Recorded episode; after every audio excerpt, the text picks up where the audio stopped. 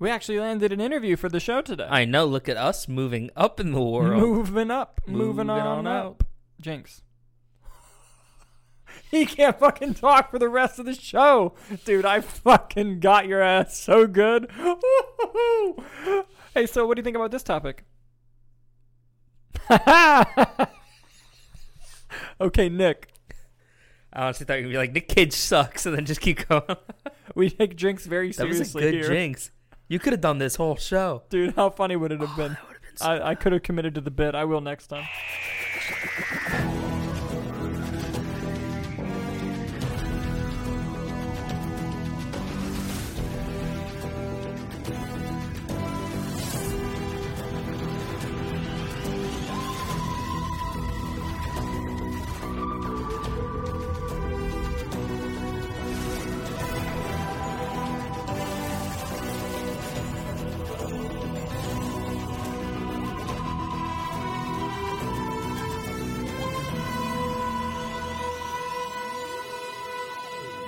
Hello, everyone, and welcome to the Movie Nights Roundtable. I'm Dalton Burdett. I'm Nick Iricchio. And we are the Movie Nights. Well, some of them.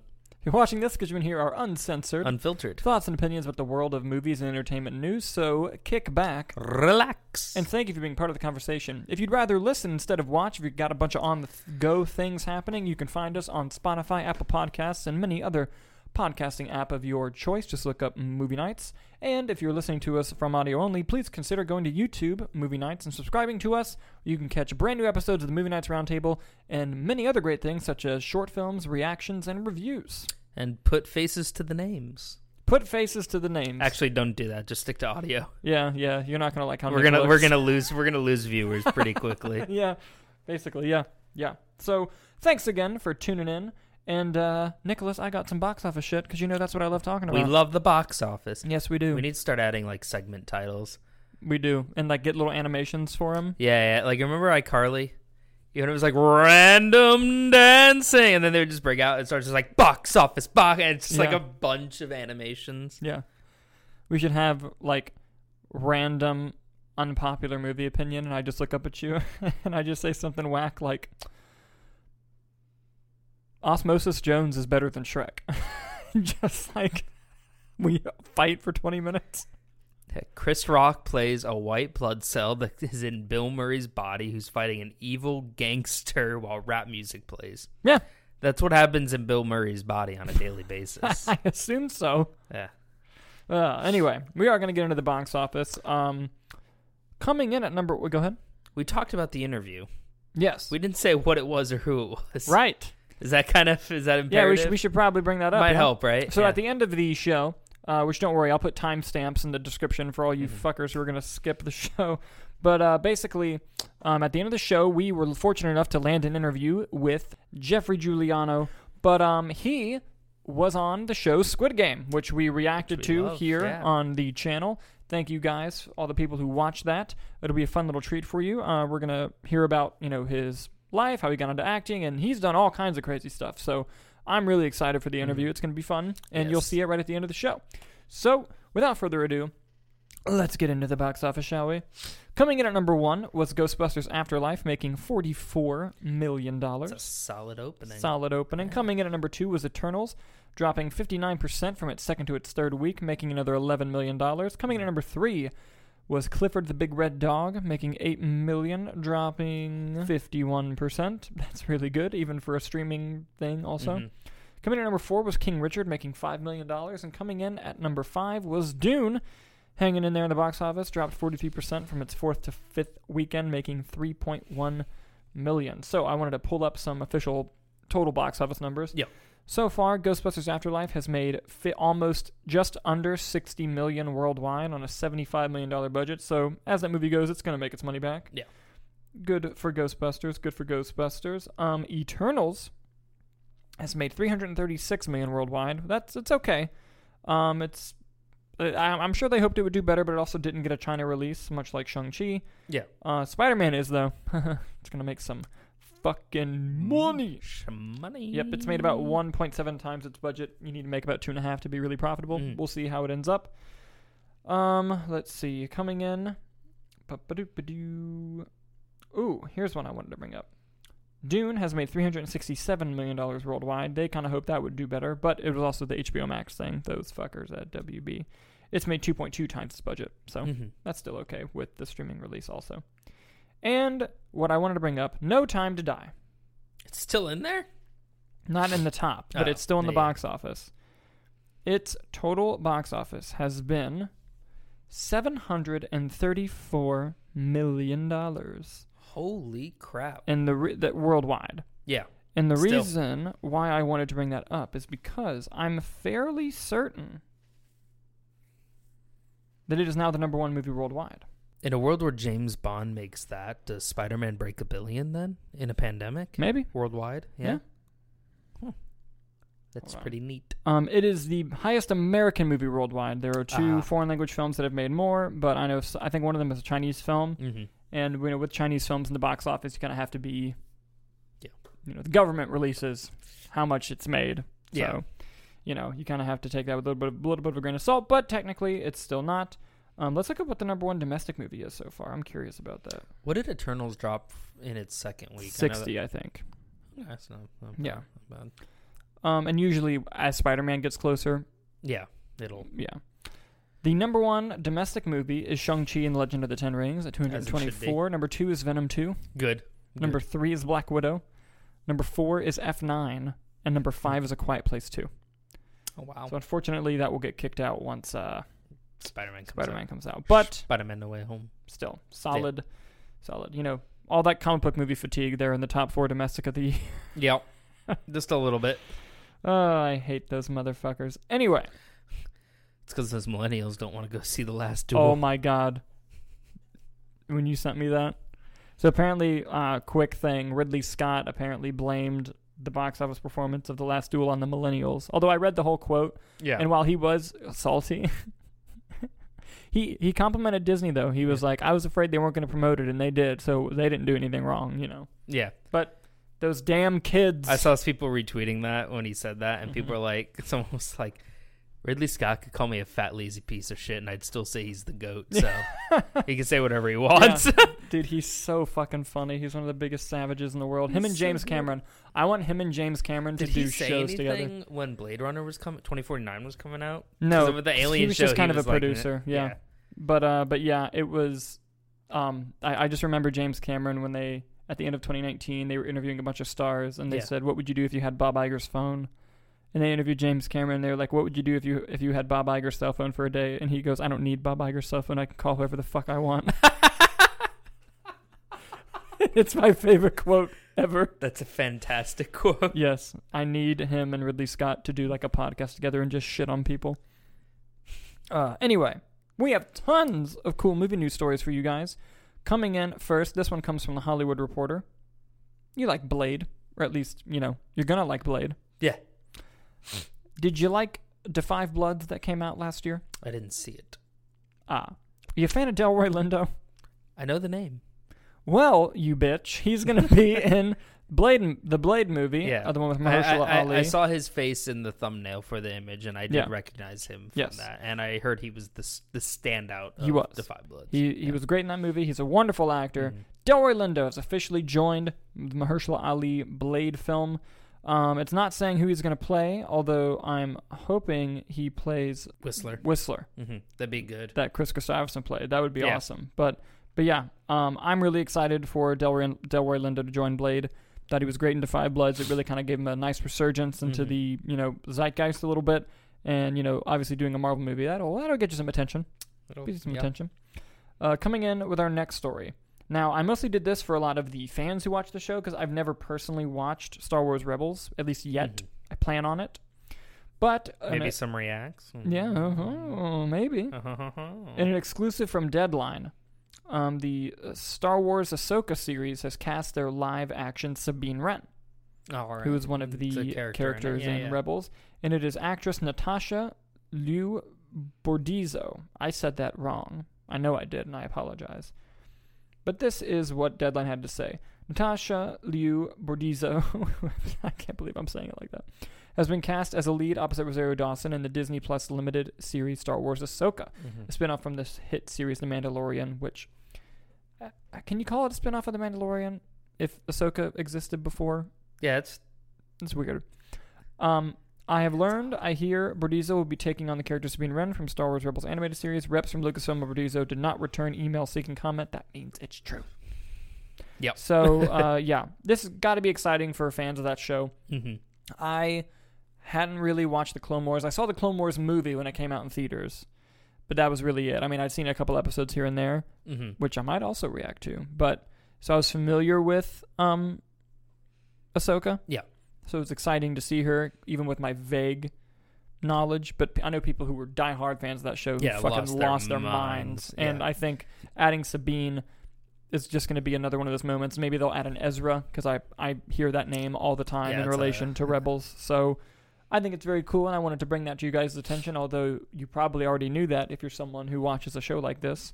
But what do you guys think about Sabine Wren being the character being live-action cast in the Ahsoka series? Are you excited? Let us know in the comments below. Going on to our next story. This is another one from Deadline. They got a bunch of exclusives last week. Oh my gosh. For no reason at all, Martin Scorsese is directing a Grateful Dead biopic. What? You didn't hear about this? No. He is directing a movie about the Grateful Dead, the band. Okay. And Jonah Hill is going to play Jerry Garcia. This isn't a joke. That's all so good. It's, it's amazing. I'm yeah. excited for that. Yeah. This is what Deadline had to say. After stepping up as a producer on his next film, Killers of the Flower oh, Moon, man. Apple has Apple has found its next Martin Scorsese project, and it's the subject is a band the Oscar winner knows well. Sources tell Deadline that Scorsese is on board to direct and produce a new untitled biopic of the Grateful Dead with Jonah Hill on board to play the group's frontman, Jerry Garcia. I'm so intrigued by... I would never put Scorsese and Grateful Dead. Like, I felt like if Scorsese... I felt like if Scorsese was going to direct a biopic, Grateful Dead would not have been, like, something yeah. that popped into my mind. But, bam. Yep, there it is. Must be a fan. Yep. And uh, I could have imagined Jersey Boys, but Eastwood took that. Yeah, but the thing that I also think is important to point out is he's sticking with Apple. Yeah. And, you know, uh, look... I know that he, for some reason, his films don't do well box office-wise in the past few years, and mm-hmm. that kind of started, I first noticed it, and maybe it happened before that, but I first noticed it when Silence came out, mm-hmm. and it made, like, no money. Yeah. And then, um, you know, he couldn't get Irishman funded, you know, he's had a bunch of problems, and Apple got him, and Apple's, you know, they're not dumbasses over Netflix there. Netflix did Irishman, right? Yep. And, you know, Sorry, Apple... I keep yawning, long day. No, you're good. Apple got him, and they were like, well, yeah. we're not going to get rid of Scorsese, so what fucking what else do you want to do, bro? You know, let's let's do this. Grateful Dead, fuck it. And he's putting Brendan Fraser in a movie, and that's yes. really all that matters. That's all that matters. Martin Scorsese's been saving cinema since day fucking yep. one. Dude's here. Huh. Dude can do whatever the fuck he wants at this yes. point. Yes, yeah. and uh, so I'm glad he's got a little relationship with Apple. You got Scorsese with Apple. You got uh, Nolan with Universal now instead of Warner Brothers. You got Denis yeah. Villeneuve with Warner Brothers. You got... Uh, Tarantino with um, Sony now, because Once Upon a Time in Hollywood, because he, right, he right, did right, do yeah. Miramax yeah. and uh, Weinstein. But, you know, it's uh, yeah. now he's on to Sony. At least maybe he doesn't have a good, maybe his next movie's not Sony. Mm-hmm. I'm just assuming he's sticking and with Sony. Paul Thomas Anderson doing whoever makes his movie. Exactly. I love him. Ah, amazing. Is this Kyler's Mountain Dew Voltage from last week? Yes, I haven't moved it. Oh, my God. Are you going to drink that? I'm thirsty. Fuck it. Listen to that. It still had a little... Yeah. Little... Had a little fizz. It still tastes good? Not at all. It tastes like...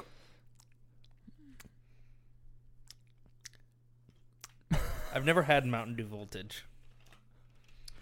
Yeah? It shows. I don't like that. I'm going to periodically sip from this throughout the show. Even though you don't like it? Good finish, yeah. Uh, yeah, fuck it. Uh, anyway, moving on to our next story. This one I wanted to bring up because it's something that we talk about box office-wise. Um, this story is re- going to be interesting. I'm going to tell you something, and you're going to be like, that doesn't make any fucking sense. And that's kind of the whole crux of the story. So, Bohemian Rhapsody's um, Anthony McCarten is suing the producers over profits. That guy is the one who I believe wrote the... Screenplay. Yes, the screenplay for the movie. Okay. and he's writing it because of money that he is owed to him. And with the Deadline article, it goes into a little details about the deal that happened. Basically, um, McCarten's suit maintains he made a deal directly with King, the producer, to receive five percent of the of King's take, the producer's take. Okay. Eventually, King turned over all the deals to Fox and Disney when they merged, and McCarten maintains that the deal accounting definitions have changed, and he has not been paid a cent of the back-end deal that he was promised. Okay. Now, that usually happens when a movie isn't successful. Like, if you take a back-end deal yeah. and the movie doesn't make any money, that's just the bet that you made and you lost. Bohemian Rhapsody made nine hundred eleven million dollars. I didn't realize but, it made but, that much. But here is where it gets funny. In the books, mm-hmm. it's listed as a fifty-one million dollars loss.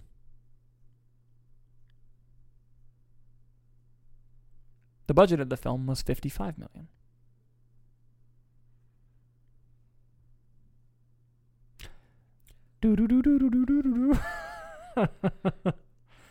So this lawsuit is kind of bringing up that they've been pushing money around to prevent people from getting paid.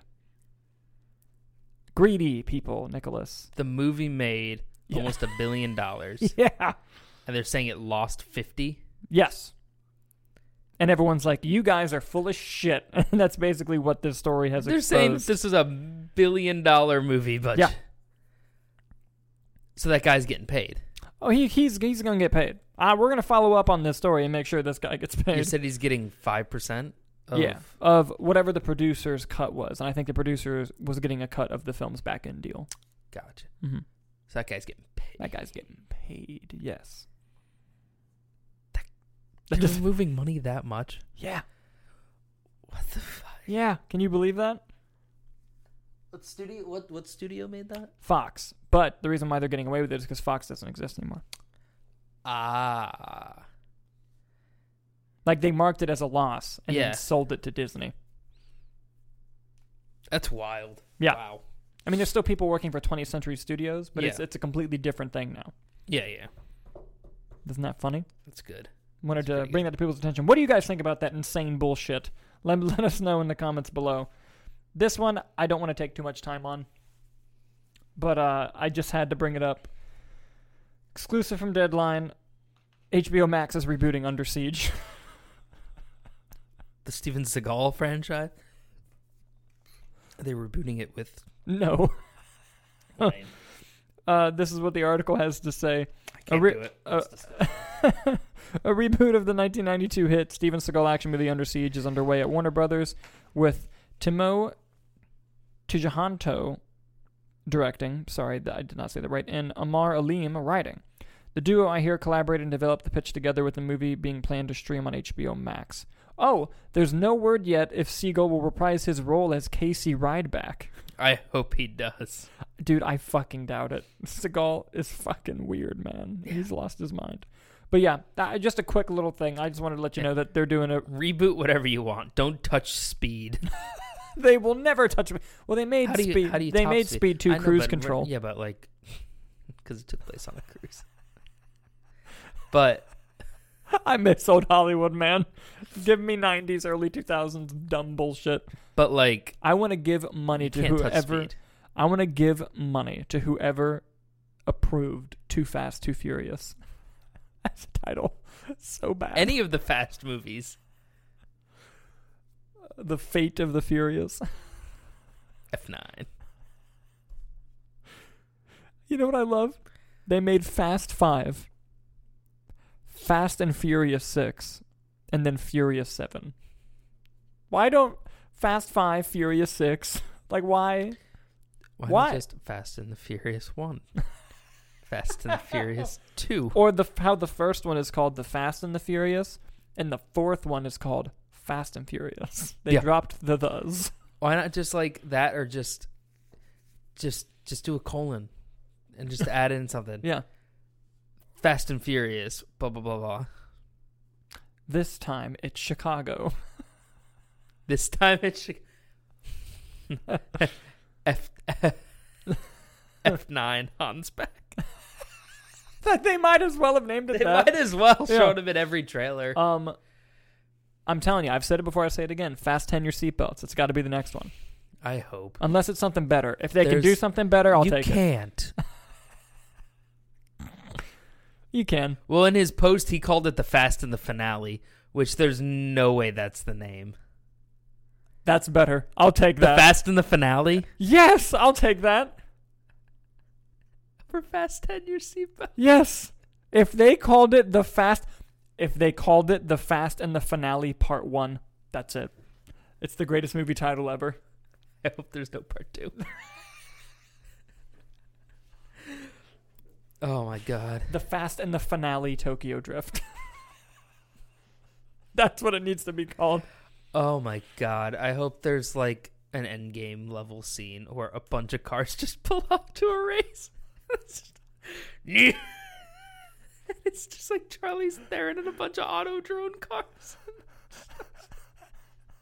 Dude, that'd be amazing. Dude, they should they should really lean into it and play that theme from Endgame when the portals open and just fucking go for it. Just a bunch of highway exits. Dude, that'd be amazing. Do you think they C G Paul Walker into it? Oh, yeah. Are you, at that point, you have to. They have to, right? Or at least have his car do something to save the gang. Like, clearly his car, you know. Yeah. Oh, yeah. All right, real quick, then we'll get off this. Did they get The Rock? He never responded. I don't know. Do you think they can get him? I think they can, but I, I genuinely don't know. Can they afford The Rock? Well, there's that and just, you know. Does The Rock like the script, which... If he's not in it a lot, he won't do it. No. Which, but but that means if he says no, they're going to have to do some work. Yeah. So either way, it's going to be an interesting ordeal. Yeah. We'll see. We'll see. Before we get to Rumors of the Roundtable, I want to talk about something that kind of leans into Rumors of the Roundtable. Yes. They dropped a new Spider-Man trailer, Nicholas. You're goddamn right they did. It was so good. It was fantastic. And uh, thank you for those who watched the reaction to it. How'd that do? I didn't. I didn't. Yeah, look. They got about twelve K, thirteen K. Yeah, it wasn't bad. Yeah. Oh no, no, no, no! Watch them again. Uh, no. Uh. Okay. We officially saw all the villains. We saw five villains. we, we saw no. We saw six. J. J. Jonah was there. J. Jonah was there. He's he's gonna. Dude, J K Simmons is jacked. He's ripping that shirt off and he's bare knuckle boxing someone. I hope if Toby and Andrew are in this movie, Toby sees him and goes, like, J J? And then he just turns around, rips his shirt off, and goes, Spider-Man! Spider- Spider-Man! And he just has, like, a stroke. Yeah. No, he does a line of coke and just yeah. starts fucking... No, um, if... We already know there's reports that it's not the Sinister Six, because they're already planning on it's doing... It's a syndicate!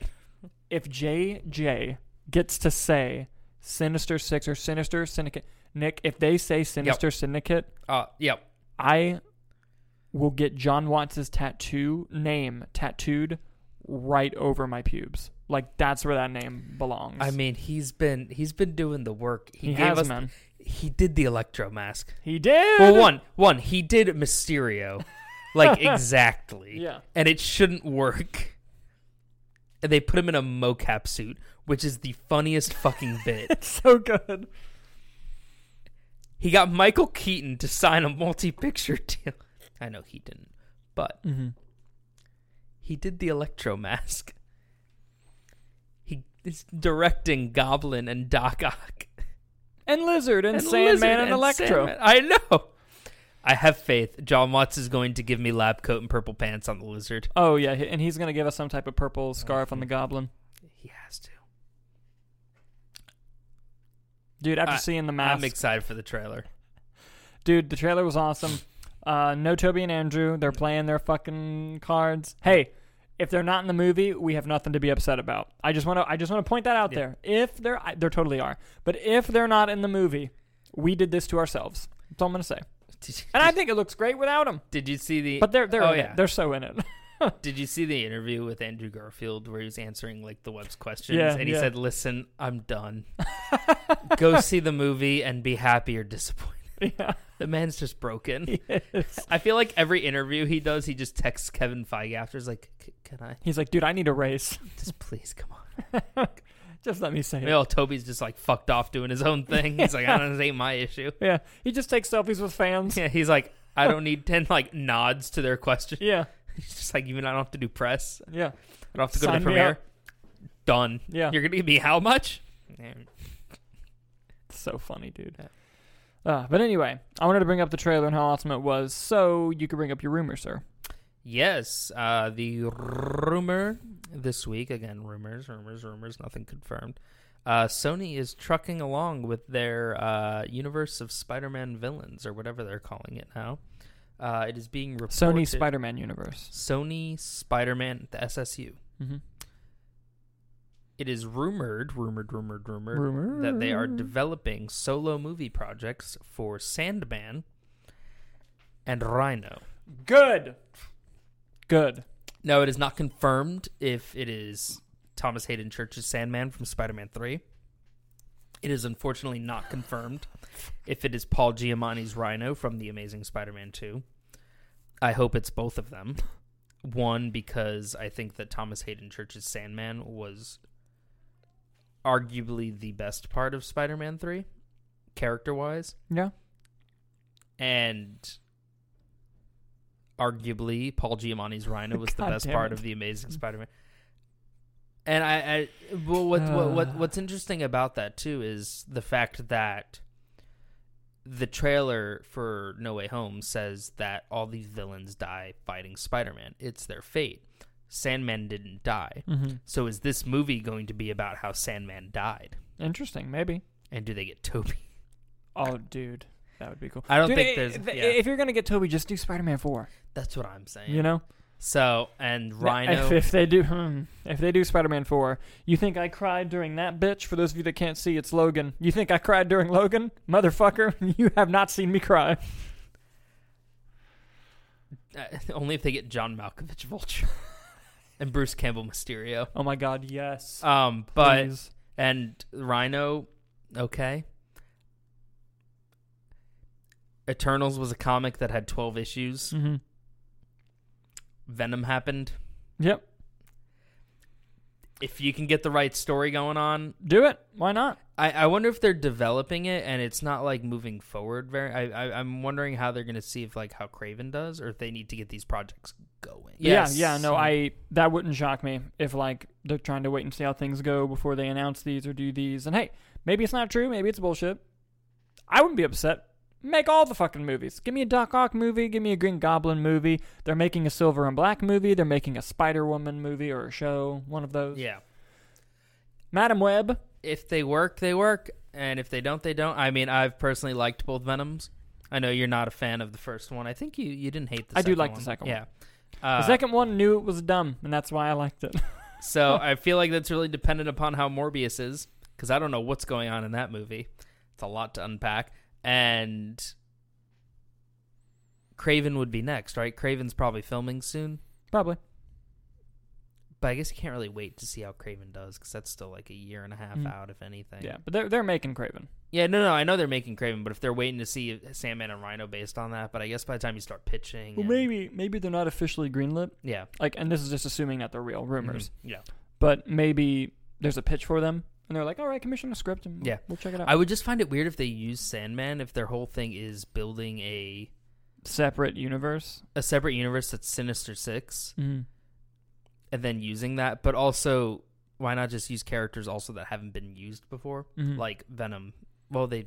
Topher Grace Venom, the yeah. real Venom. But... like Craven, we haven't seen live action. Morbius, we uh-huh. haven't seen live action. So I find it weird to just backtrack to When that. Are they giving us the spot? That's the real question. I have the first appearance of Spot. Fuck you.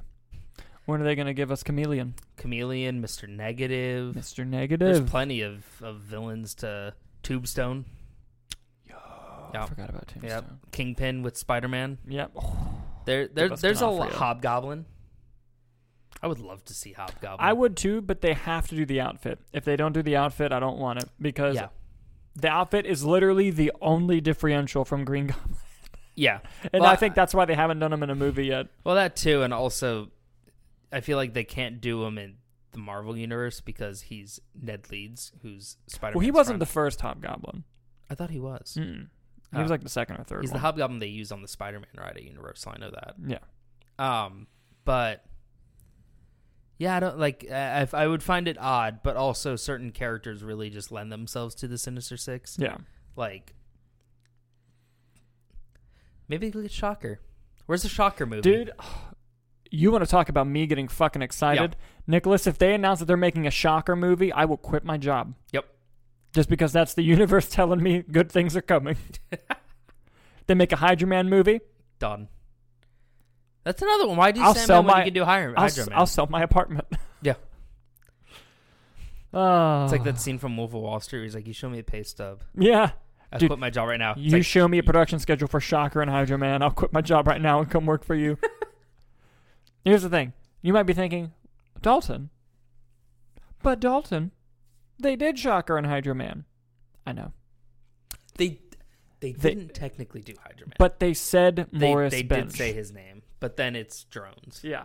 But Morris Bench exists. Bless you, in the M C U. Yeah. Oh, oh, oh. Scorpion's still out there. Oh, shit, you're right. And Prowler. And Prowler. Oh. That's all I got on that. But listen. I don't hate the M C U for doing my two main villains dirty. Fuck, I'm going to sneeze again. I don't blame them for doing my boys dirty. Because I got my boys. And I haven't had them before. I I just wish Hydra Man spoke and said you're taking, you're taking a, a dive. dive. Oh. Shocker Shocker deserved better. But when you look at the I role they gave him in, you're like... He fit the story perfect. I get it, yeah. I hope once in my lifetime... I see the the Shocker suit. Yeah, I I I'm. God damn it! Bless you. I am genuinely shocked with how the M C U has been interpreting costumes to be very comic book accurate. How they very, in a sense. I mean, they, they they sit in a room and they say, "What can we do for the fans?" That makes sense. Exactly. Like Mysterio looked good. They gave. Electro a version of that in the trailer that we saw, right? But it's like I, I'm shocked that they didn't do Shocker.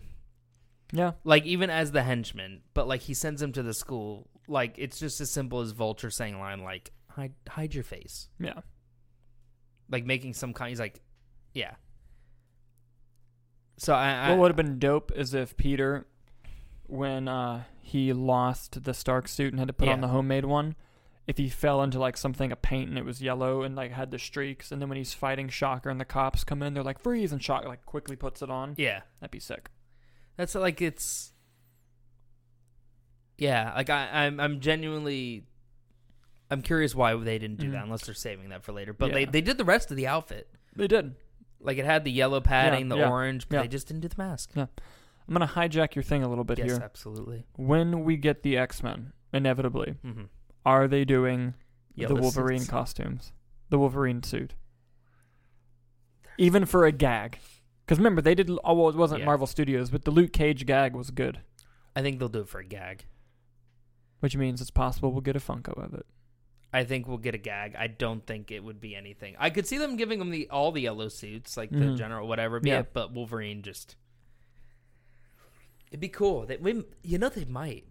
It really depends on, on what... what tone they're going to go for with the character. And it, and it doesn't have to be bright yellow. Yeah. You know, like it can be like a dark yeah. with mostly black and blue. I feel like that's really dependent upon the, the, the tone of the movies yeah. that they're going to yeah. go for. But I, I we'll could see. see, I could see for a gag yeah. them like, we'll see doing it. Maybe.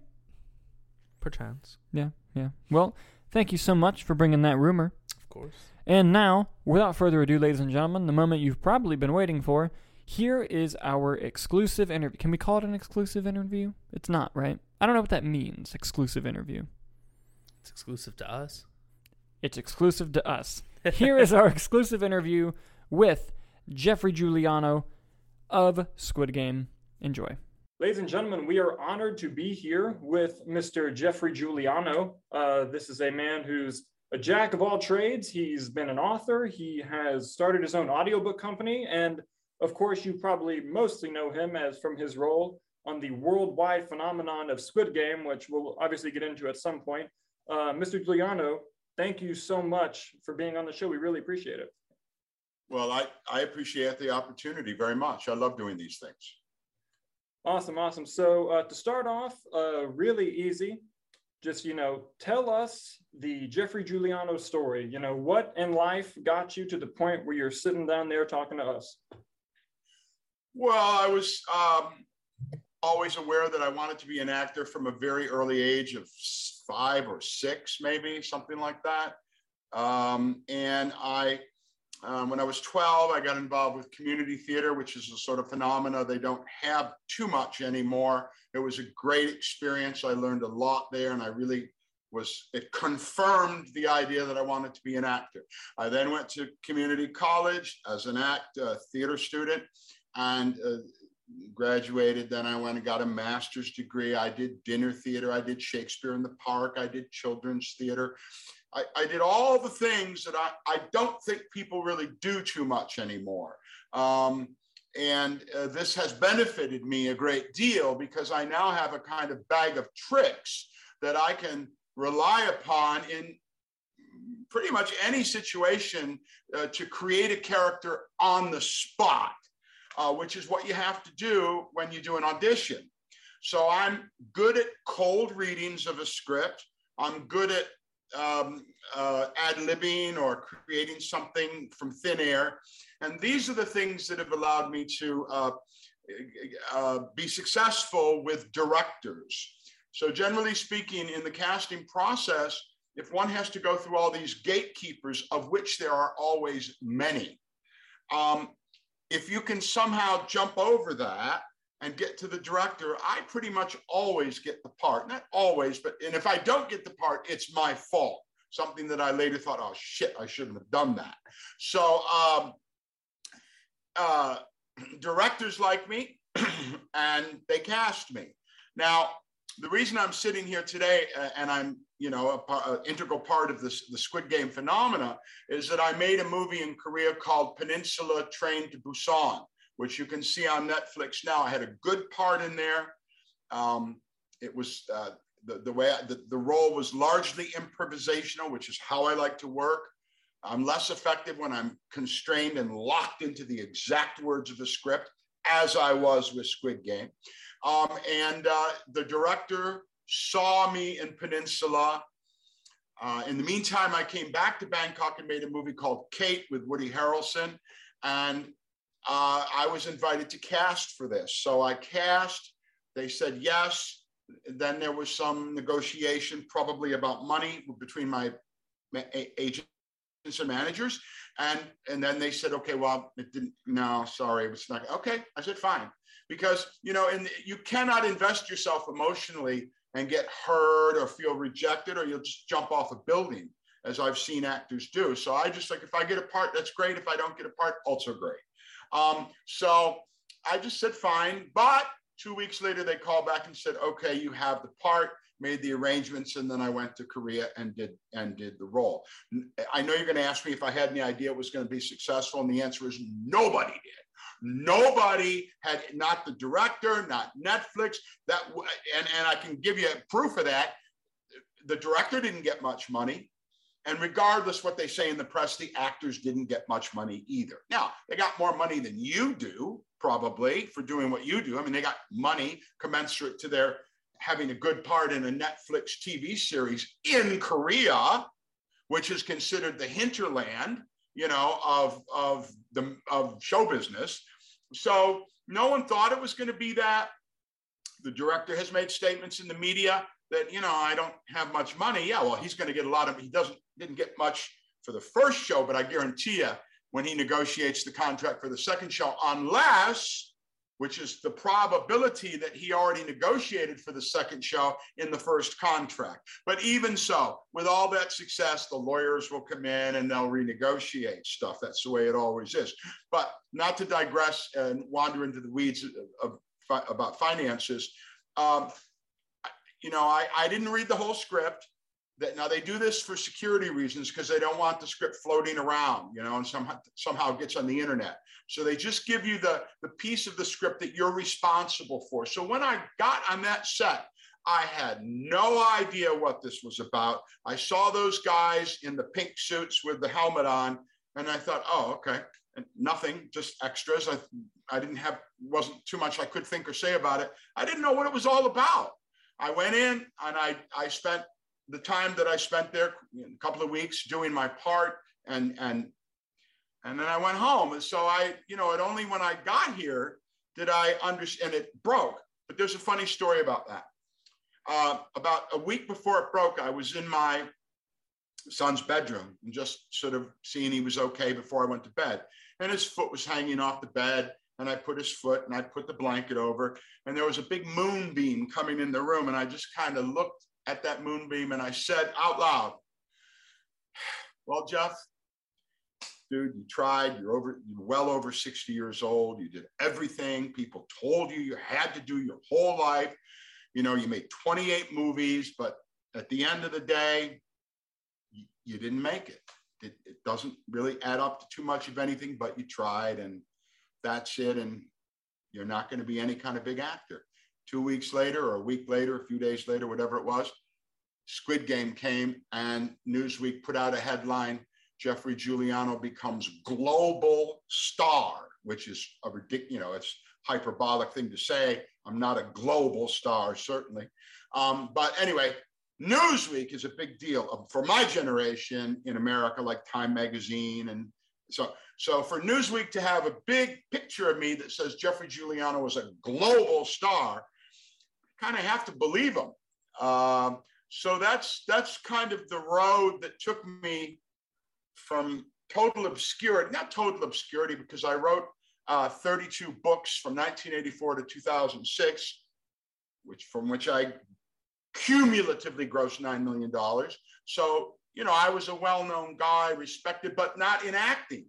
So I made twenty, when I became, um, in two thousand six, I made my first movie.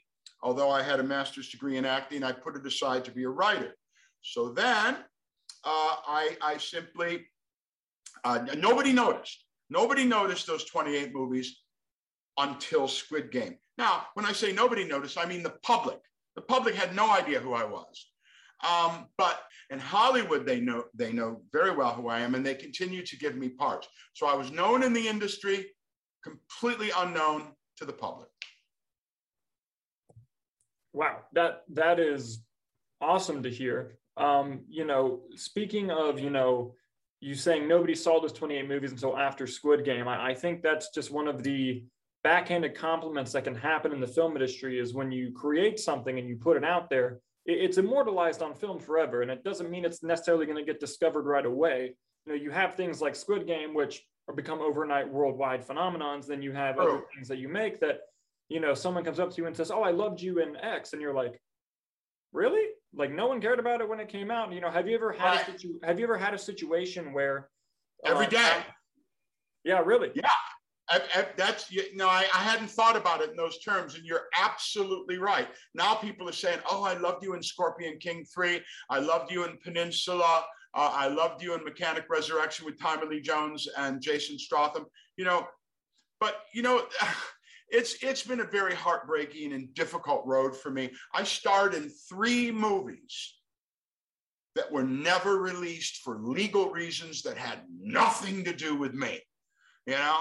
And I, I thought, all right, it's going to happen now. I'm starring in it. Went to Cambodia. I played the C I A agent on the run um, and from the C I A um, and uh, who opened a brothel. It's a really good movie. You can see on YouTube a clip from it called Why Do Lonely Men Come to Southeast Asia on the Jeffrey Giuliano channel. It's there. So I just have a few clips from these movies.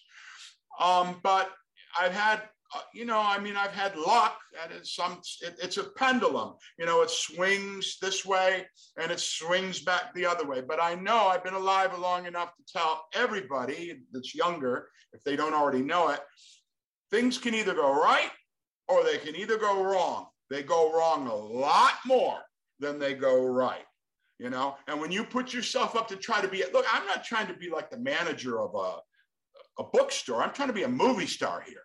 That's a tall order. That's a big bite out of life, you know? That's, that's uh, a lot of people want to fill that position, and there's only very few. So, um, I, you know, I can't even say I've been lucky. The pendulum swung back the other way, and I'm sitting here trying to take full advantage of it so that I can move my art, because ultimately, at the end of the day, that's what it is, an art form.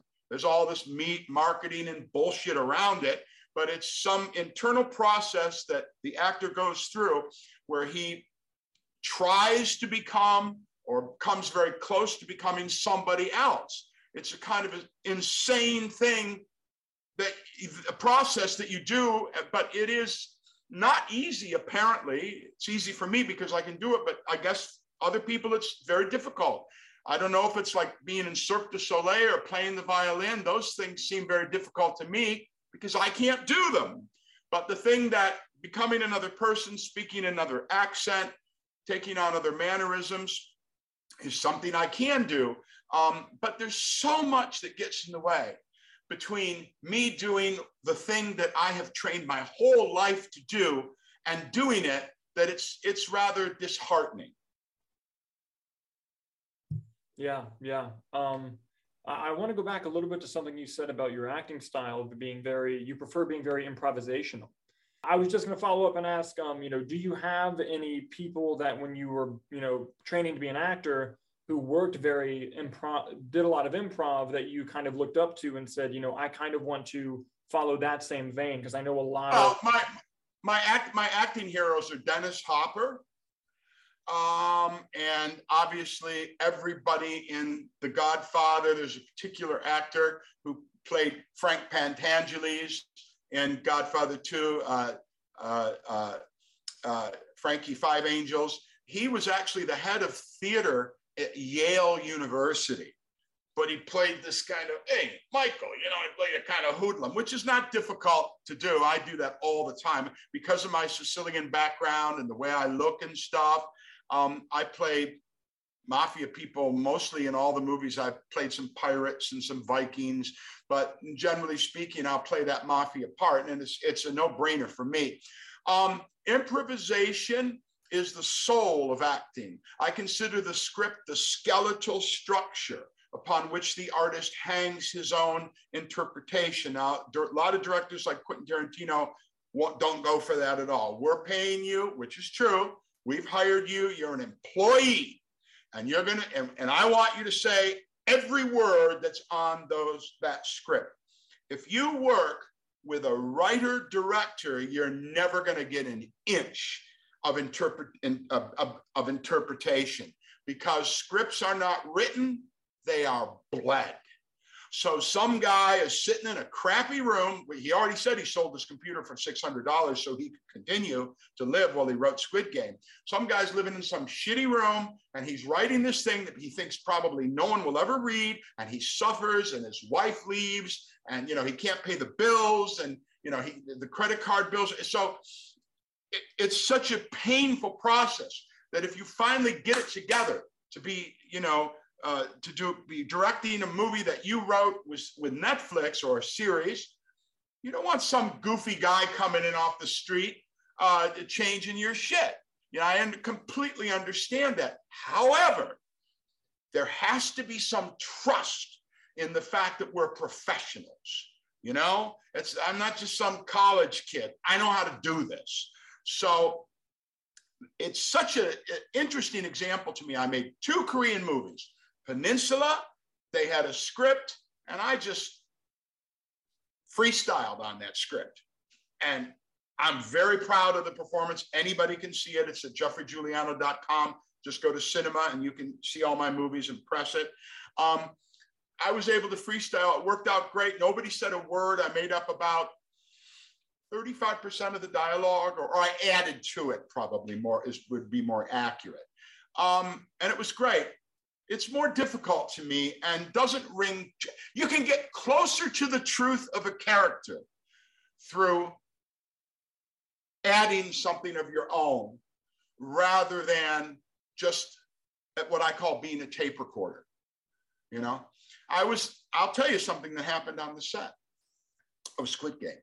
I was doing a, I was doing a p uh, uh, some lines, and they stopped me because I forgot to use the word and. I used some other conjunction, and I went, I, I, okay, sorry. Nah, nah, nah, nah. Now it's not just stopping. three hundred fucking people have to stop. It's a big deal to stop when you're doing a big Netflix movie on a huge set with cranes and, you know. So finally, after the third time, I said, what difference does it make? And everybody was quiet. They looked at the floor. Because it doesn't make any difference if I didn't say and. It just doesn't make any difference. And then they said, the girl said, a kind of a snotty girl said, well, it's not what's in the script, but the director says it's okay. Well, fuck you. You know, I mean, just get a tape recorder, pay a tape recorder, put a robe and a mask on a tape recorder, and, and let it, let it, let it repeat all the lines. Look, there's an old joke. How do you make that an actor complain? Give him a job. I'm not complaining. It's great to be some kind of movie star. It's terrific. You know, it's what I've worked for my whole life. So I'm not, I'm just trying to be real with people. You know, I'm not, I'm not complaining. I am not complaining. I love Netflix. I love Squid Game. I've made three movies with Netflix. I hope I do a hundred more. But I think it's important to trust the actor that you've hired to bring something to the table. Does that make sense? Yeah, you know, it, it makes perfect sense. And, you know, um, obviously, you know, with our background, we've made micro-budget short films. And even on that extremely small level, you know, if I didn't trust people coming onto the set to at least bring some spice, because sometimes it's hard for filmmakers, especially on bigger scales that you've worked on, to admit that maybe, just maybe, they don't have the best idea in the room. And you always want to give people the ability, especially professionals, to bring something new to the table, because it can only make it better. Because with film... Oh, no, no, no, fuck it up also. They, they can, oh, it's not a, a slam dunk. It could be, it's automatically better.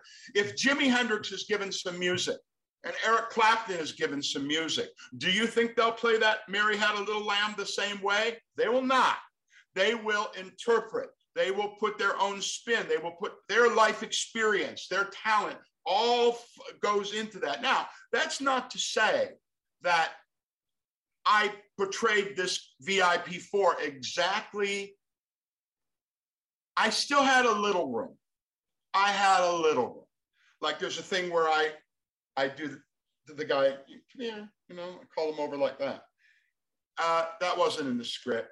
Uh, and when I call the guy over, hey, you, you know, that also wasn't in the script. So there was some latitude there. And again, I'm, I'm not in any way complaining. This, this is a kind of something I'd say in front of the director if we had a roundtable discussion.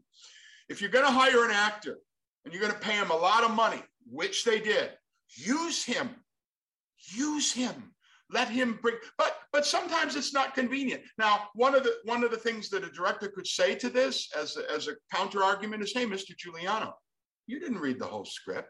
You don't know what's coming next, what's gone before. How can you comment or contribute that much in it meaningfully if you don't know what the hell's going on? And that's absolutely correct. So I'm not talking about big, huge leaps. In fact, we should stop talking about this. I've gone to something else. I'm just talking about little flavors, little, you know, hitting the note ding instead of da ding, you know, just little tiny, little tiny, small little things that bring the character to life for me. All right, let's talk about something else. All right, uh, yeah, let's let's talk about some of your career as a writer. Um, you know, you have a bunch of, you know, luxurious, amazing things that you've done. And, you know, a lot of our main audience would only know you from Squid Game. So, you know, inform us on some of your adventures in writing. Okay, well, um, I never had a writing class. And uh, I was, out of, after I got my master's degree, I was hired to be Ronald McDonald on those t- stupid T V commercials. And of course, I didn't want to do that, but I had two children and I didn't have a job and it paid a lot of money. So I did it. Um, Uh, but that contract ended. I was living in Toronto at the time, and I didn't know what to do. I had nothing. So um, I called a publisher and said, I know a lot about the Beatles. Would you like a Beatle book? And they said, that's really weird. We're just sitting here talking about, we, we need a Beatles book. And that, that became a huge international smash in nineteen eighty-four, I believe. Might have been eighty-six. And um, then people just kept giving me money for twenty years. So I sat in a big mansion writing books, but it wasn't what I wanted to do. It wasn't what I was put on this earth to do. I did it. It was very successful. But after twenty years, I said, no, man, I'm like fifty, whatever I was, fifty something. I said, I, I got no more. Can't do this anymore. I need to do the thing that I want to do, which is in my heart, which is act. And so I've been making movies ever since. Awesome. Awesome. Um, um, with you, you know, doing your passion, acting, and yes, you have a master's degree in acting. Did not, I'm sorry, go ahead. It's a meaningless piece of paper, but go ahead. um, so I was a communications major, so. Yeah. No. But, um, well, you know, when I, when I, when I went to college, there was like a, a, a, you go in the gymnasium and it says math department, science department, theater, de- this department, that department. And I saw that there was all these kind of goofy guys standing around the other departments, but in the theater department, there were some good looking girls. So I thought, well, that's where I'm going to go there and be an actor. Genius. Yeah. Genius. um, you know, with, you know, you living your passion, being an actor, was there anything from past things, whether it be writing or any other jobs or life experiences that you had other than what you learned in school that you think really helped contribute to bring your characters and how, you know, your acting style to life? You know, do you pull from other life experiences with what you do now? Everything that happened to me. And I have lived a very, I guess, uh, atypical life. I've lived all over the world. I'm speaking to you now from Bangkok. Um, I've spent a lot of time in India. I've been involved with uh, Indian religions. I've traveled widely all through the world. Um, I'm uh, my, my political and social views are to the left. And uh, I'm very interested in uh, us using this short period of time that we're all alive to try to affect some kind of po- positive influence. I don't put any stock in the fact that I issued from a vagina in nineteen fifty-three in a particular geographical location, and therefore that is somehow superior to issuing from a vagina down the street in Pakistan or India or Ceylon or Rome. That's stupid. It's called ethnocentrism, and it means that, you know, I, I'm a, and everything else comes from that. Patriotism, religion, all these things come from that. Well, I'm American, and these are our values.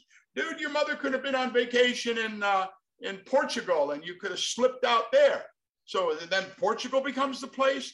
So there's a lot of stupid shit that I don't subscribe to. My favorite comedian is George Carlin, so that would tell you something about me. Uh, I, I, I don't, I've been able to somehow overcome dumb stuff and kind of hit the hit to the heart of some kind of seminal truth, which is the same for all of us. I'll give, I'll tell you when I first realized it. I was at a school dance in sixth, seventh grade at Madison Junior High School in Tampa. And it said, you must, gentlemen must wear a tie, but I wore a, a turtleneck sweater. So Miss Hinson, the guidance counselor, called me into her office, unlocked it, and said, Mister Giuliano, did you not see that gentlemen are to wear a tie to the school dance? Well, I might have, but I just wanted to wear the tie. Mister Giuliano, it's not manly to wear a turtleneck. It's manly to wear a tie.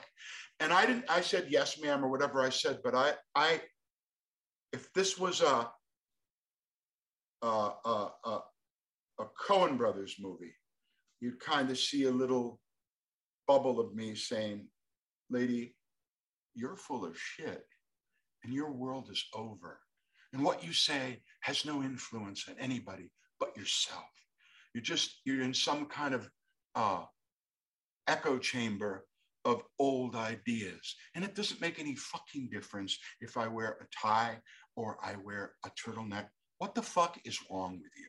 You know? So I just knew that most of what you experience in life is phony. It's acculturated, nonsensical, imaginary, phony bullshit. And I've been able to I'm only speaking to you in this way because I already see that you're you're serious guys. You know, you could be the new Coen brothers right there, you know? Um, so I'm trying to be a little bit, you know, I'm not, I'm not being so glib as I would normally be in an interview and try to hit something that's a little bit important. But, but you see, th- th- my grasp of reality, there's, th- look, there's many realities. There's something called consensus reality, which is a lie that we all choose to agree upon. Okay, so this, this is all a lie, but we're just going to pretend that it isn't and agree. That's called consensus reality. I don't, those really don't, just like Miss Henson in the seventh grade, I don't buy that shit. I understand that there's many, many, many realities all in the same, all happening at the same time. And um, I kind of surf, surf through those realities. And that has given me a much wider palette as an artist to choose the colors to, to, to, to do my work. Does that make any sense? Yeah, absolutely. And, you know, I, I, I appreciate that you are kind of, you know, being very, um, what's the word I'm looking for? Not, you're not being fake in, you know, in the interview, you know, you're telling it how it is, you're being yourself, and you're just expressing mm-hmm. how you think and how you feel. And honestly, look, from... look, look, you, you please understand something. Mm-hmm. We are carbon-based life forms that have this organic computer that runs it, who we are. Well, who we are. We don't know who we are. We know that we know that we're carbon-based life forms. We know there's a computer that's sort of kind of running this thing. But who we are, who's sitting in the car, who's in the driver's seat, who is that I, who is that we, that's still up for grabs. Some people think it's the material body. Some people think it's the mind. Some people think it's the intelligence. Some people think it's the soul. I've spent a lot of time in my sixty plus years trying to understand who it is we are. And and what it, and and not just, as Shakespeare said, in this bank and shoal of time, but what happened before? What happens after? How big are we? I think it's like some Titanic ship where there's a little thing sticking up out of the water, our life, and but there's a whole bunch of big shit, which is you can't see, which is under the surface. So I have more interest in the big thing, as the Titanic should have, of that which is not immediately perceptible than the thing which is like obvious, like, ah, you want to get some lunch? What are we doing? Hey, how you doing, sweetheart? Whatever it is, you know? Um, I have more interest in those unseen things, which I believe are the larger part of who we are. Yeah, and, um, you know, th- this may... sound weird, but you know, you saying, you know, th- there's that part inside of you that's up for grabs. Like that, that's one of the reasons why I personally, you know, I gravitate towards movies and storytelling so much, is because a lot of movies and different types of storytelling is exploring that very thing, exploring characters who are looking at what's up for grabs within themselves. And, you know, through some sort of plot and story and exploration. And if, art. if you watch, if you watch True Romance, that scene with Christopher Walken and Dennis Dennis Hopper, that's about as much truth as you can get out of a movie. You know, just look it up. Put True Romance, Dennis Hopper, Christopher Walken, and watch that ten-minute scene. And that is the kind of thing that I'm always pushing for in my work. Now, you two guys strike me in a certain way. If you have any film that you would like me to contribute to, I'll be more than happy to act in your film for free. So just, just let me know if there's something coming up that you want me to do or collaborate with, you know, I'll be happy to do it to help you guys out for sure, as I can. That is very much appreciated. Yeah, well, that's yeah. extremely kind of you. Very Thank you kind. For saying that. Yes. Um, uh, speaking of just, you know, movies and the love of movies, you know, you've you've thrown out some excellent names, both acting and directing. Are there any dream people that you haven't worked with yet that you are just dying and really want to work with, both directing and acting wise? Well, I have a story about that. I made a movie with Michael Madsen from Reservoir Dogs called The Fifth Fifth Fifth Execution. I was with, I was his sidekick in the movie. I was with him for six weeks. And for some weird reason, and this has happened a few times, I got cut out of that movie, except for ten seconds or something. But I was with Michael Madsen for weeks. And one of the first things I said to him, which I probably shouldn't have because he was uncomfortable, I said, you know, I just want to tell you that of all the people that I have an, a desire to work with, you know, you're, you're really one of them, and it's a great opportunity. You know, they don't, people don't like to hear this kind of shit, especially somebody like Michael Madsen. But that was a real, I learned more from being on a set and watching Michael Madsen work. I've worked with, with uh, William Hurt, who won an Academy Award for Kiss of the Spider Woman. Now he was, there was, I didn't like him personally, but you know, he was a great actor. But I learned more, and I've worked with um, Patrick Stewart. I've worked with Tommy Lee Jones. I've worked with many famous actors, but I learned more from um, Michael than, than I have Michael Madsen than, than any actor, just watching how he worked. You know, he, th- there was something I did, the very sp- there was some technique that I learned from him that had eluded me. He's so aware of everything because he has such experience that he would understand that a camera has to come around this way to get him in the shot. So he would, I would notice he did an unnatural pause when we were doing some dialogue, and I thought, why is he doing that?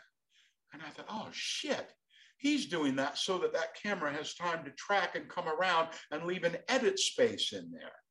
So this guy's like completely aware of everything that's going on. I'm lucky if I can remember my fucking lines and relate to the actor in front of me. But but this guy's like, he's doing his lines, he's doing his emotion, he's doing all of these pro- internal processes going on, but he's also understanding that the camera's coming around on a crane, it's going to take a second or two to get there, and he's got to leave a little pause so that they can do an edit later on in the editing suite. I don't have that kind of consciousness. That absolutely happened. That, wow, that's wild, just to have that sort of awareness of just all the the moving everything. parts, the mechanics, and to be able to do that with the timing and everything as well. Yep. That's yeah. Yeah, because that's we're, we're doing we're doing we're, we're doing the scene, and he just stopped. It's like it's like. Well, I was thinking about having dinner tonight. What about you? Would you like to have dinner? And I thought, why the fuck did he? Why why did he? What did he forget the line? And then I looked up and I saw that the guy in the little seat up there with the camera coming around, and I thought, "Oh shit!" You know, he stopped so that they, they could, they didn't, they got everything. The the editor probably loved him for that. Well, you know, on my first movie, uh, Jules Verne's *The Mysterious Island* with Patrick Stewart, the D O P uh, came up to me, said, "Oh, you're from Rochester." This is my first day in a movie set. So you're from Rochester. I said, yeah, I'm from, he says, I'm from Rochester too. Hey, Jeff, let me tell you, let me explain something to you. We're going to, when you do a close-up, uh, it's, you're acting in a box. We're going to put a camera right up here, and it's going to be right up around, you got about two inches on either side. If you start doing this stuff, you're going to be out of the scene. We don't have time to fuck around. We're going to move on, and you're not going to get your close-up. So a close-up is acting in a box. Don't move your fucking head, or you're going to be out of frame, out of focus, and we're just going to have to move on. I, I I made a movie called Hard Target two, and I was supposed to, I think, shoot somebody. I was supposed to shoot somebody, and I, I screwed it up three or four times, and it was a big, big scene for me, big close-up for me in Hard Target two. And um, the director said, after, but okay, let's move on, moving on. I lost my close-up. So you have to be keenly aware of everything that's going, and that only comes with experience and time.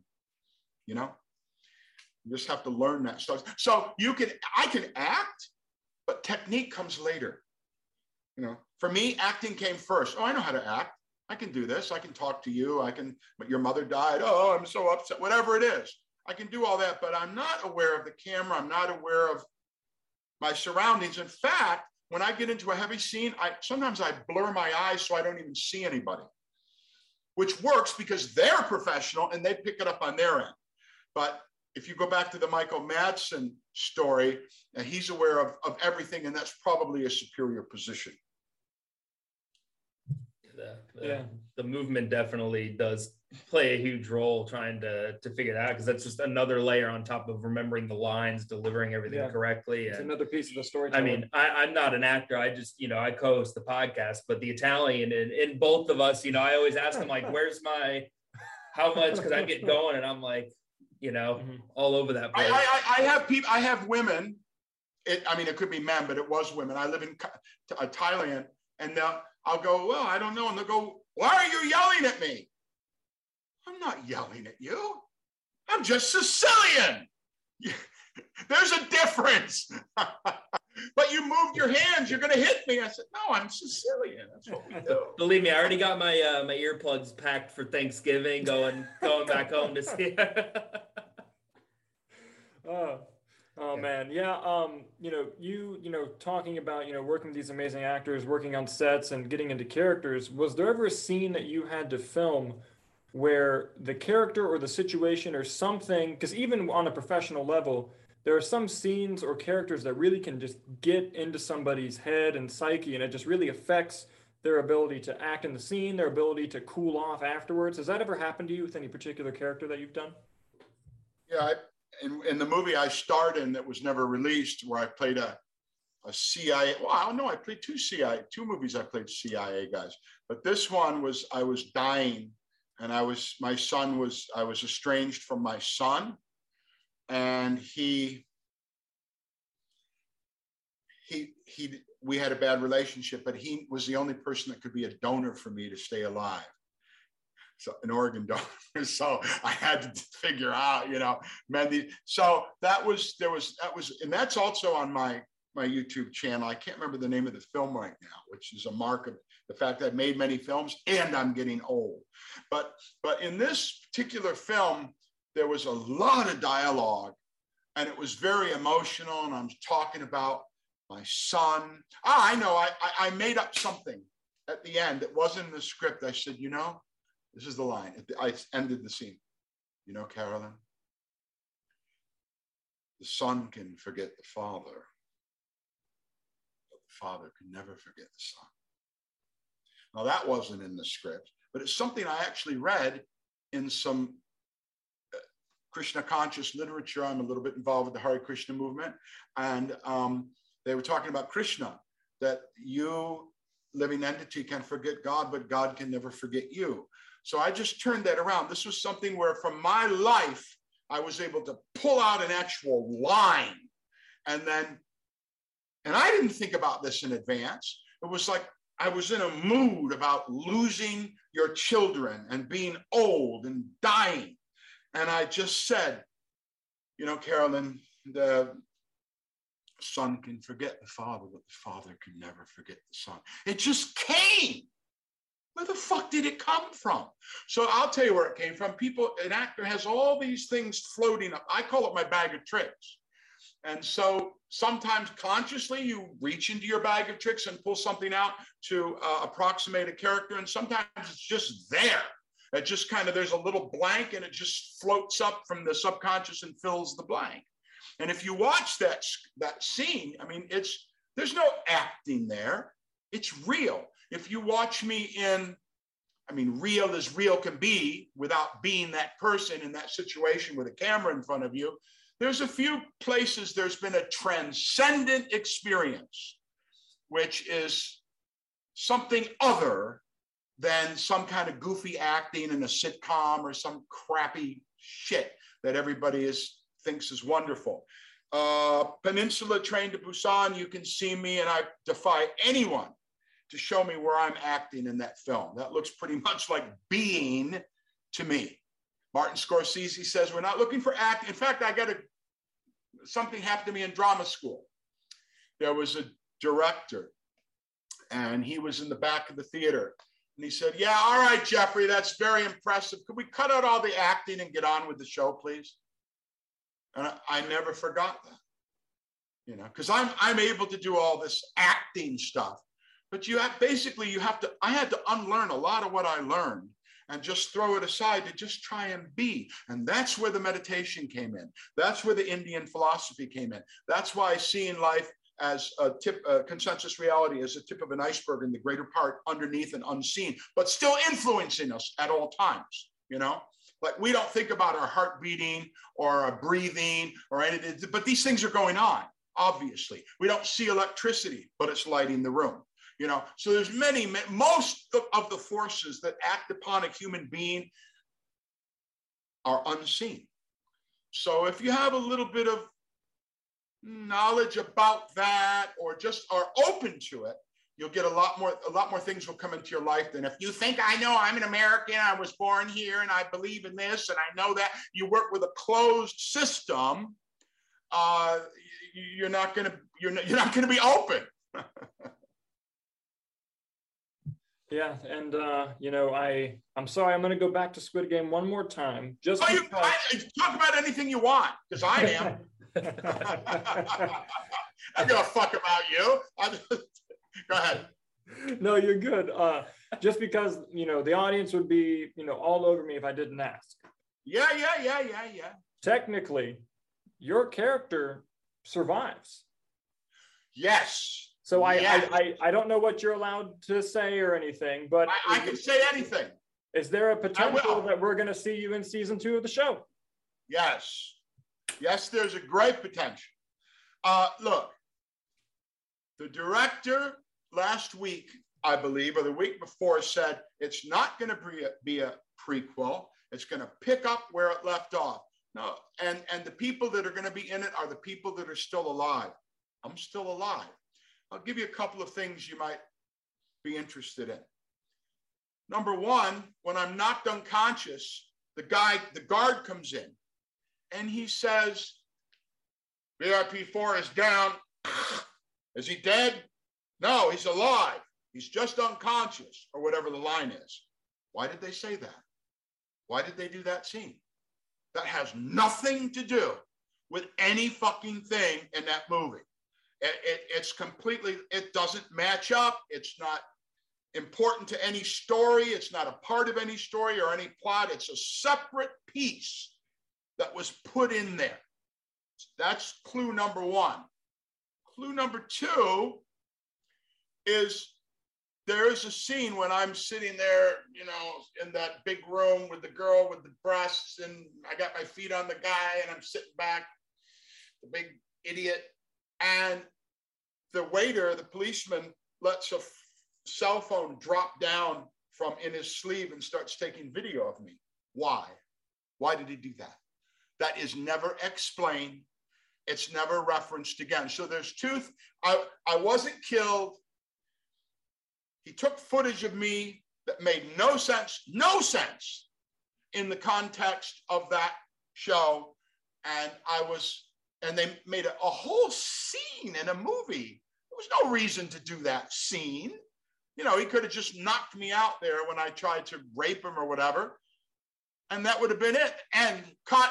But they then did another scene where this June, the actor, went back to his trailer. All right, Mister Giuliano, lay on the floor. You're unconscious. You know, and they made a big, you know, that took about two hours to shoot that by the time they fooled around with cameras and all that. So it was, uh, I don't know why they did that, if, if not to set things up for the next season. Awesome. It's definitely awesome. Interesting narrative threads that, yeah, just. Yeah, not, not, nothing is on accident. Yeah, no, never, never. No. And uh, yeah. And, not, in a, not, in a not in a movie where everything is storyboarded. You know, people have showed me storyboards before and I go, yeah, okay, that's nice. And I didn't even look at them. They said, no, Mister Giuliano, this is the storyboard for the first shot. Look at that picture. Okay, move your hand up, up a little bit more, two centimeters back. It's in front of your face. Lean forward about a half an inch. If somebody's going to make a movie with that kind of precision, I promise you that there's, they're not going to shoot a scene with three hundred people at X dollars a second for something that doesn't make sense and they're not going to use and isn't relevant to anything else. My supposition is I will be in season two, but I don't know. I think the clues are pretty, uh, yeah, yeah, I'd, I'd, pretty, pretty toward that. Yeah, I'd, I'd say so too. I'd say so too. Mm-hmm. And when you get to be my age, you kind of, and not in a bad way, but you kind of look at younger people as not as together as you, you know? Uh, you think, well, I mean, he, guy like this hasn't had the experience I've had. And you kind of, I don't know if it's a superior attitude, but it's some kind of an attitude that you, some, some position you take in your mind about younger actors, you know? But this guy, this guy, I didn't know when he took a shot. I mean, you've seen a lot of pictures of him now. He's people's most sexiest man in the world. He's got all these ripped and all that eight twelve pack, and I didn't see any of that. He just he looked like a, you know, a fairly handsome thirty-year-old something guy, and polite and kind, and didn't speak English that I saw, and was, uh, you know, I, but I thought, okay, so this is going to be, he'll be okay. He's probably, I thought probably... he's a model or something. No, no, no. June's a really good actor.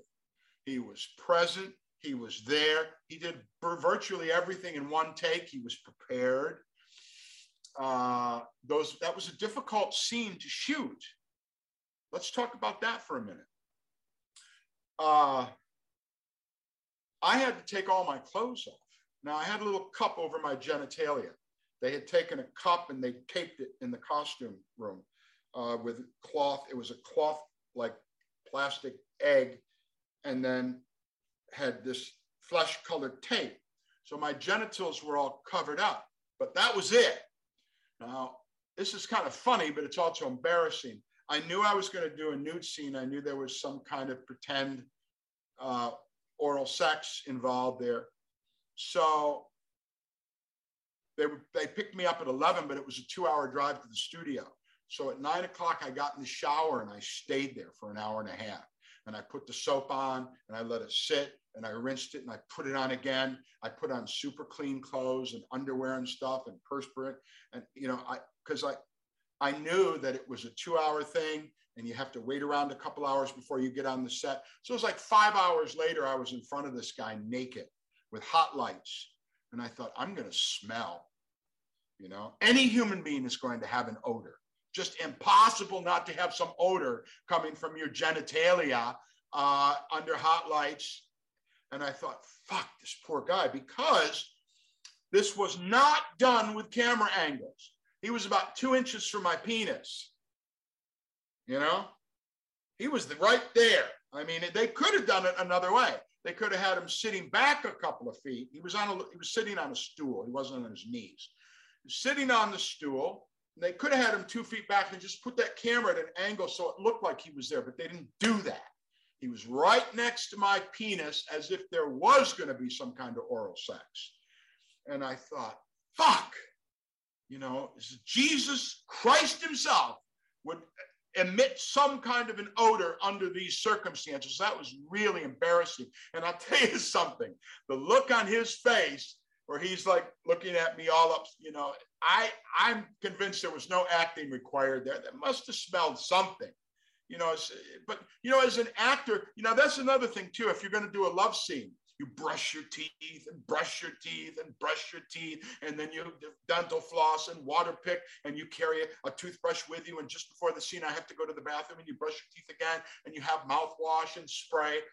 But you can't really do that if you're naked under a bunch of hot lights. What are you going to do? Take a shower, two seconds, you know, you got to just, so that was tough. And it, it, it fucked up my concentration, because I had no business thinking about, is there a bad smell and this, this guy has to endure and I'm so embarrassed? I should have been thinking about my character. Fortunately, it was an easy scene to do where he just grabs me. Ah, oh! He didn't grab anything. You know, he just went like that. You know, it was fake. So yeah, that was, that was weird. And the thing that I thought was going to happen with this movie didn't happen, which is that everybody's, oh, he's fat, he's old, he's ugly, he's gross. Uh, here's his ass, here's screenshots of his ass, here's his fat stomach. Nobody said any of that. Because I, because I almost didn't take the movie because I thought that's what's going to happen. But that, none of that happened. I don't know why it didn't happen, because that's what I, because you know, when you're an, a, a successful actor, you have more haters than fans. Because there's little, you know, people are jealous. People don't, people don't want other people to succeed. They just don't, you know? Uh, it's human nature. So if you kind of step out in front of everybody, but in this case, by accident, I just thought it was another acting job. I didn't know. Um, people don't like it, man. people don't want you to be successful. There's, you know, I mean, really, other than your mother, probably, and maybe your wife and girlfriend, whatever it is, your relationship, your partner, nobody else wants you to be fucking successful. Nobody wants you two idiots to be the Coen brothers. They just don't want that, and they won't accept it. And if there's anything they can do to stop that, they will, because they want to be the Coen brothers. So I've had, one time I came out of a, a successful audition, and there was another actor. No, this is before they, you did them on a cell phone. You had to go and wait and fill out an application. There was ten actors in the room. Well, the other actor came out, and he took a swing at me. And he was a really big guy, and for some reason I ducked. He wasn't, he tried to beat me up. Big swing at me, and I went down, and I went up and I said, "What is wrong with you?" He said, "Man, you are taking the food out of my daughter's mouth." I said, "Dude, you, you're supremely fucked up. I'm not taking the food out. The director gave me the part. You got a problem with this casting? You go talk to the director. It's fuck all to do with me. You went in there to get the part. I went in there to get the part. I got the part, okay? And I'm sorry about your daughter. I'm sorry you're having financial..." So listen, man, people shoot people. People cut their wrists. People jump out of buildings. People take fentanyl. There's all kinds of crazy shit that happens in this acting world. And I just try to stay clear of it. I'll tell you a real quick story about Patrick Stewart. I was making a movie called Jules Verne's The Mysterious Island in Krabi and the islands in the south. And we were at this, it was a six week shoot, and I had, Patrick Stewart was there. It was a pirate movie. You can see it online. And I was invited to dinner by his personal assistant with Patrick Stewart and other stars of the show. Uh, and the guy from Twin Peaks was in that, Laughlin or something like that. So anyway, so we're, there was some drink. I don't drink, part of my religious thing. And everybody was drinking wine. And he looked at me and he said, "Mister Giuliano, I've heard that you're vegetarian. Is that true?" "Yes, Mister Stewart, I am." He said, "Do you feel morally superior to me as a vegetarian? I'm here eating meat. You probably think you're a little bit better than me, don't you, Mister Giuliano?" "Oh, no, Mister Stewart, of course." From that moment on, Patrick Stewart never spoke to me. No one in the fucking crew ever spoke to me. None of the cast, only as much as they had to, spoke to me. I was a fucking pariah. What did I do? Nothing. As I tell my children, truth is not important in this world. The perception of truth is important. Somehow, in somebody's mind, I fucking did something by the fact that I was a vegetarian. I didn't say, "Hey, Stewart, I am morally superior to you. Why are you eating that dead animal?" No, I didn't say anything. I was just sitting there eating my whatever I was eating, macaroni and cheese. So I learned something from that. Don't socialize on a movie set. You're not there to fucking socialize. You're not there to meet people in the, the Vinnie Jones was in the movie too. You're not there to meet Vinnie Jones in the bar for drinks after the shoot. You're not, that was my first movie. So I said, wow, I'm hanging around with Patrick Stewart and Vinnie Jones and all these guys, Kyle Laughlin or something his name was from Twin Peaks. So, so you, you, wow, this is, I'm, I'm a movie star. You know, no, you're not a movie star, you're an actor. So um, I, I would recommend that you never go to a cast party, not never, but you know, pretty much never. Don't go to a cast party, don't socialize, understand what you're there for. You're there to act. So now, inevitably, when people say, "Hey, Jeff, we're having a party," oh man, really? Man, I would love to go to that party. Unfortunately, I've got to do this, that, or the other thing, and I just don't do it.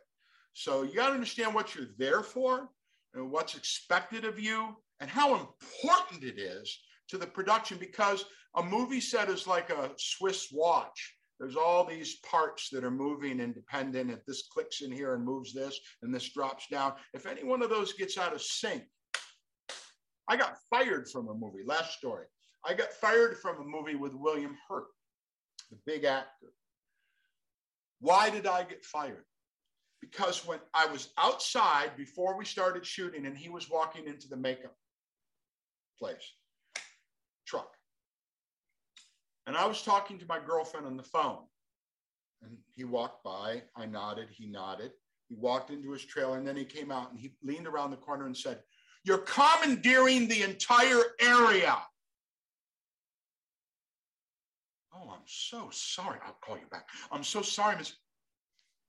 I was fired.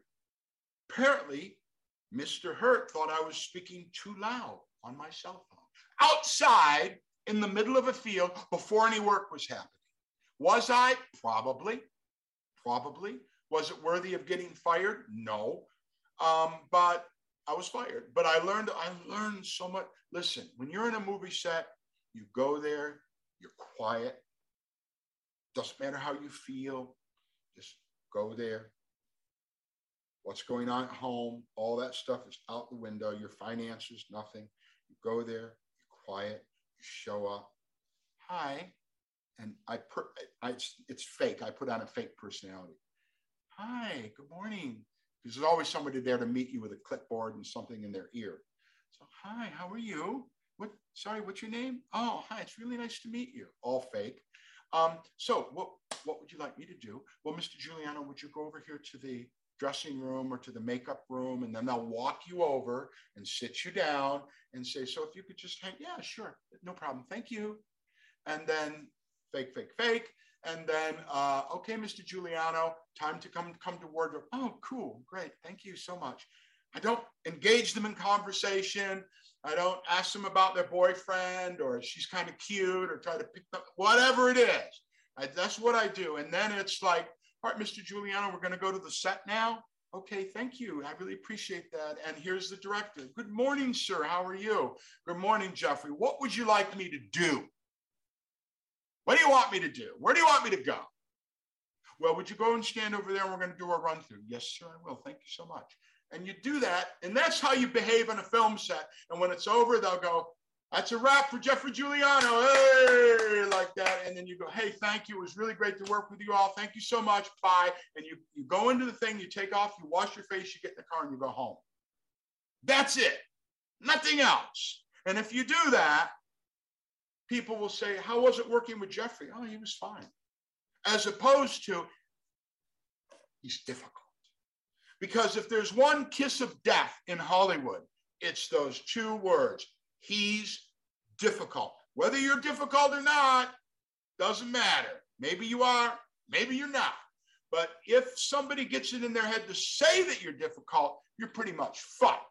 Because when that comes around again to the next movie, "How was it working with Jeffrey?" "Well, I don't know personally, I didn't work with him, but I hear he's difficult." I now overcompensate for that and I'm super, "Hi, how are you?" And it's not the way I am, but you know, I'm like, hey, I don't want to take any chance that I'm gonna, in any way. I had that situation in a movie I made for the B B C uh, recently, two years ago in Kuala Lumpur, called The Singapore Grip, where the woman said to me, "Hello, Jeffrey." It's all phony. "Hello, Jeffrey. Thank you for coming to all this way to Kuala Lumpur to make the movie. We're very excited to have you in the cast." "Well, thank you. I'm the producer." And I said, "I had no idea."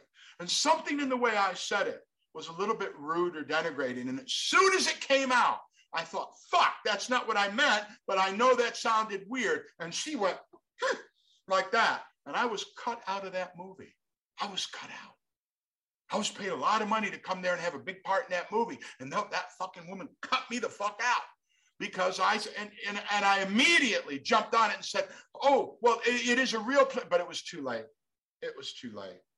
It was too late. I said something which was sounded rude. If you had a tape recording of it or a film of it, it would definitely look like I was being an arrogant idiot, but I didn't mean it. It was just the way it slipped out, but it, I was cut out of that movie as a direct result of me saying whatever I said. Like, I think I said, I, you know, I, I made, she said, "Maybe I made X movies." I said, "Well, I had no idea," as if like, "Oh, you did? Oh, really?" But it wasn't that, it, it sounded like that. So you gotta be, it's, it's a minefield. Uh, a, a movie set is a benevolent dictatorship if you're lucky. It's not a democracy. You don't have a fucking vote. You don't have any rights. It's a minefield, and you got to be very careful. I thought that would be instructive to anyone out there who's interested in making movies. You know, there you go. Yeah, yeah, no, that's that's appreciated. You know, that's that's a lot of what we like to talk about and do, and you know, having someone like you give those on-set experiences and give those that piece of advice that people wouldn't think to give. It's really beneficial and helpful. So thank you for. It's talking. easy. To, it's easy as fuck to get into trouble on a movie set. That's mm. without even trying. I, I'll give you another example. I was supposed to be in the van at seven in that Michael Madsen movie. I was supposed to be in the van at seven o'clock. I got there. This happened twice to me, but I'll tell you about this one. I got there and the guy said, "It's seven oh one. You got ten people in this van, three hundred people waiting on the set for you. And who do you think you are, Mister Hollywood? It's seven oh one. You're supposed to be here at fucking seven o'clock. There, there's mechanisms in a movie, and you're disturbing the balance of the movie. I'm really sorry. Get in a car." I mean, that happened to me, and I, I deserved it. Uh, I once interviewed Katharine Hepburn when I was a writer, and I was to be at her house at ten o'clock. So I'm not, I, I thought, well, you know, she's a big movie star. Wow, Katharine Hepburn. I should get there a little early, you know, so this, don't risk being late. So I, I rung the doorbell, and there was a window, and she, Katharine Hepburn, she said, "Do you know what time it is, young man?" I said, "Oh, Miss Hepburn, it's uh, four minutes to ten. "And what time is our appointment?" "Well, it, it, it's at ten. "So you're four minutes early?" "Yeah." Slam! She slammed the window down. You can't be early. You can't be late, you know? And it's easy to get into trouble on a movie set. Okay, there you go. There's a master, a master class. Wow. Not to do on a fucking movie set. That just sounds overly stressful on top of all the other stressors that are just happening on it. And yeah. the fact that, as you're saying, like, it seems like you have to put, you have to start acting before the cameras are even, even rolling on yeah. it. You know, I, I, I keep my script in my, every, other people don't do this. And I don't know where they get that confidence. People go in and they, yeah, you know, they don't have, there's no script. The only script you find on a set is mine. I keep it in my, if I'm sitting down, I put it under my ass, and just while they're fucking around, just before they, okay, okay, I got it. And then, I, I okay, I got it. Or I'll have it under here. I put it sometimes under my arm if I've got a jacket on. That script is right next to me so that I can refer to that thing just before they say action. I'll look at that script. Da, da, da, da, da. Okay, I got it. You know, but I mean, other people, I'm the only one who does that. Everybody else just like knows there's, I mean, I know the lines, but I just don't, I just don't. I I remember there was a, oh, I know what it was. I was in this movie where somebody shot me. And I had those squibs on that explode with the blood. And it took like forty-five minutes to put them on, and they put the shirt on, and they fucked around, and they said, "Action!" And I went, "Oh!" And I fell down. And they said, "What are you doing? You're supposed to like, uh, grab your chest, look down, look up, and slowly fall down. All right, get him a new shirt, get the guys in here with the, another hour." You know, all these people are waiting now. It was one of the most horrific experiences of my life. I got it on the second take, but you just really have to know what you are doing when you're on a movie set, or you can cause a great distress, and people won't, and then they won't hire you again. They just won't hire you. I'm lucky because my performances are good, and they, oh, the finished product. I'll tell you, that's one another thing. Pretty much all is forgotten if you put in a good performance, but you can't rely on that. That's just like, shit, that didn't go very well. But two years later, oh shit, the performance was great. People kind of remember that, but it's, it's harder to stay out of trouble than it is to get into trouble on a movie set. It's difficult. Yeah, and uh, with with all that being said, and with your story about Katharine Hepburn, I really appreciate the fact that you let us start a little early. So. Because we were also a few minutes away. I was meaning to talk to you about that. Well, honestly, we, we got in ten minutes early. We were surprised you still wanted to do it that, right? But no, that, that that's interesting about the uh, uh, about the script, because I mean, like the way I, I, I see it, you know, I graduated college two years ago. I, I see no harm looking at the Notebook walking into the test. You know, that's see, you know, what what's the harm in that? You know? I understand. I understand what happens if you fuck up a line. Yeah, it's not it's not just embarrassing. It just stops a machine. Mm-hmm. You know, it's just like going down seventy miles an hour in a car and slamming on the brakes. Everything has to stop.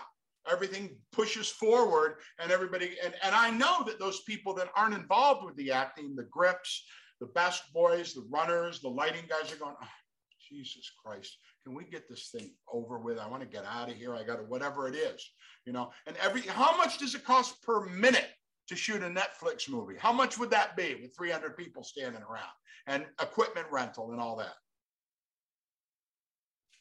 Quite a lot. Very yeah, yeah, yeah, yeah, yeah. Well, uh, Mister Giuliano, I could, we could speak with you for four hours about this shit. This has been one of the most fun, yeah. exciting interviews we've ever done. But you know, I got to go to my day job in the morning, and so does this guy. And you know, just the fact that you took the time to do this and talk with us, it means the world. We just wanted to say thank you so much. Absolutely. And if there's any, and if there's anything that you want to promote or say anything before you go, you know, the floor is yours, sir. All right.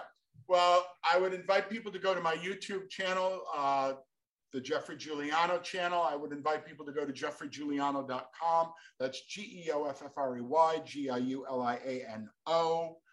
Um, I would invite people to join me on Instagram at Jeffrey Actor, G E O F F R E Y A C T O R, um, or indeed my um, TikTok, which is not for old people, but anyway, uh, it's, it's for Squid Game Confidential. You know, all this dancing around in the bedroom. I thought, what the fuck is this? You know, this is a poor substitute for any kind of perceptible talent that I've ever seen. Woo, dancing around. Okay, wow, you're an influencer. Get the fuck out of here. I don't know. Oh. But okay, yeah, that's, that's Squid Game Confidential. But most importantly, I have a Facebook page called, or there is a Facebook page of my fans or people that like the work I'm doing. Maybe a little bit is called uh, uh, V I P four's Squid Game Universe on Facebook. That's a private thing. I'm one of the admins. I'll let you in. This guy, I don't know, but you is okay. So, uh, uh, so that's it. Yeah. Um, thank you very much for an opportunity to speak intelligently about this business that we're in. Um, obviously, most of the interviews aren't like this. I thought, by contrast, since you're filmmakers, we go a little, we take a deeper dive than normal. Yes, Absolutely. Thank you so much, yeah. and uh, have a good night, sir. Again, thank you. I think it's thank good you. morning for him. Right oh, it now. is. It yeah. is good morning. Yeah. yeah. Yeah, I got work to do. Yeah. yeah. Thank you so much, guys. Take thank care. you very thank much. You. Thank you. Bye. You have a good one. As you can see, that was a lot of fun. Um, I think that's it for the show. Yeah, no, I think we need to get more of those. Yeah, we do. I'll I'll try to get some more of those, you guys. It's tough. It's tough, you see. It is. But uh, but yes, uh, thank you, Mister Giuliano, for doing that interview, and yes. I also want to give a thank you to Everett Lee and the guys over at the Podcast City Network, who we are a part of, and you should check out their website mm-hmm. for um, helping hook up that interview. I really appreciate it. And um, yeah. Without further ado, you got anything else you want to add, sir? Uh, no, I think that that's it. Thanks for tuning in. Thank you for tuning in, and we will see you next time. You dumb bitch.